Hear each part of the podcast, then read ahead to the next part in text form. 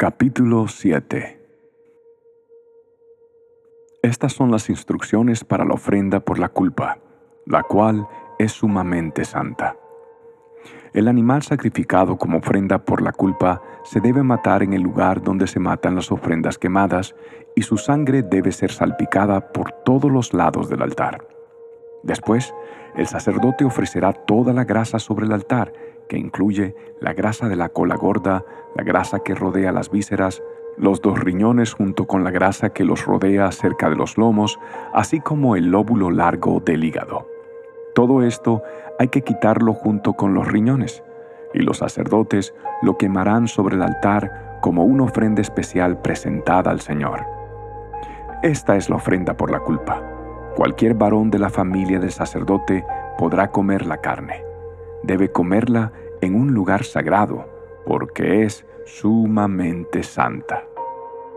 Las mismas instrucciones se aplican tanto para la ofrenda por la culpa como para la ofrenda por el pecado.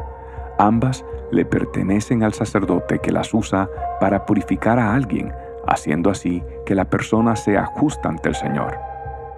En el caso de la ofrenda quemada, el sacerdote podrá quedarse con la piel del animal sacrificado. Toda ofrenda de grano que haya sido cocida al horno, preparada en una cacerola o en un sartén, le pertenece al sacerdote que la presenta. Todas las demás ofrendas de grano, ya sean de harina seca o harina humedecida con aceite de oliva, se repartirán equitativamente entre todos los sacerdotes, los descendientes de Aarón. Estas son las instrucciones con respecto a las distintas clases de ofrendas de paz que se pueden presentar al Señor. Si presentas una ofrenda de paz como una expresión de acción de gracias, el animal de sacrificio acostumbrado debe ser acompañado de varias clases de pan preparados sin levadura. Panes planos mezclados con aceite de oliva, obleas untadas con aceite y panes de harina selecta mezclada con aceite de oliva. Esta ofrenda de paz por acción de gracias también debe ser acompañada de panes hechos con levadura. Un pan de cada clase deberá presentarse como ofrenda al Señor. Estos panes pertenecerán al sacerdote que salpica la sangre de la ofrenda de paz contra el altar. La carne de la ofrenda de paz por acción de gracias deberá comerse en el mismo día que se ofrece. No se permite guardar ninguna parte para la mañana siguiente. Si llevas una ofrenda para cumplir un voto o como una ofrenda voluntaria, la carne deberá comerse en el mismo día que se ofrece el sacrificio, pero lo que quede podrá comerse al día siguiente. Toda la carne que quede hasta el tercer día deberá quemarse por completo. Si al tercer día se come algo de la carne de la ofrenda de paz, la persona que la presentó no será aceptada por el Señor.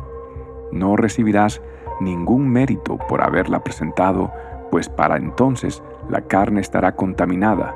Si la comes, serás castigado por tu pecado. No se permite comer carne que toque cualquier cosa ceremonialmente impura. Deberá quemarse por completo. Se permite comer el resto de la carne, pero solo por los que queden ceremonialmente puros. Si quedas ceremonialmente impuro y comes carne de una ofrenda de paz que se presentó al Señor, serás excluido de la comunidad.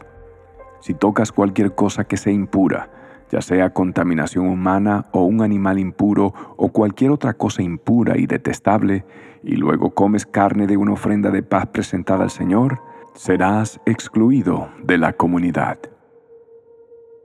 Después el Señor le dijo a Moisés, Da las siguientes instrucciones al pueblo de Israel. Nunca deberás comer grasa, ya sea de ganado, de oveja o de cabra. Nunca deberás comer la grasa de un animal encontrado muerto o despedazado por animales salvajes, aunque puede usarse para cualquier otro propósito. Cualquiera que coma la grasa de un animal presentado como ofrenda especial al Señor será excluido de la comunidad. Donde sea que vivas, nunca deberás consumir la sangre de ningún ave o animal. Todo el que consuma sangre será excluido de la comunidad. Entonces el Señor le dijo a Moisés, Da las siguientes instrucciones al pueblo de Israel. Cuando presentes una ofrenda de paz al Señor, lleva una parte como ofrenda al Señor. Preséntala al Señor con tus propias manos, como una ofrenda especial para Él. Lleva la grasa del animal junto con el pecho y levanta el pecho como una ofrenda especial al Señor. Luego, el sacerdote quemará la grasa en el altar, pero el pecho le pertenecerá a Aarón y a sus descendientes. El muslo derecho de la ofrenda de paz se le dará al sacerdote como ofrenda. El muslo derecho siempre se le dará al sacerdote que ofrece la sangre y la grasa de la ofrenda de paz. Pues he apartado el pecho de la ofrenda especial y el muslo derecho de la ofrenda sagrada para los sacerdotes. Aarón y sus descendientes tendrán el derecho perpetuo de participar en las ofrendas de paz presentadas por el pueblo de Israel. Esta es la porción que les corresponde.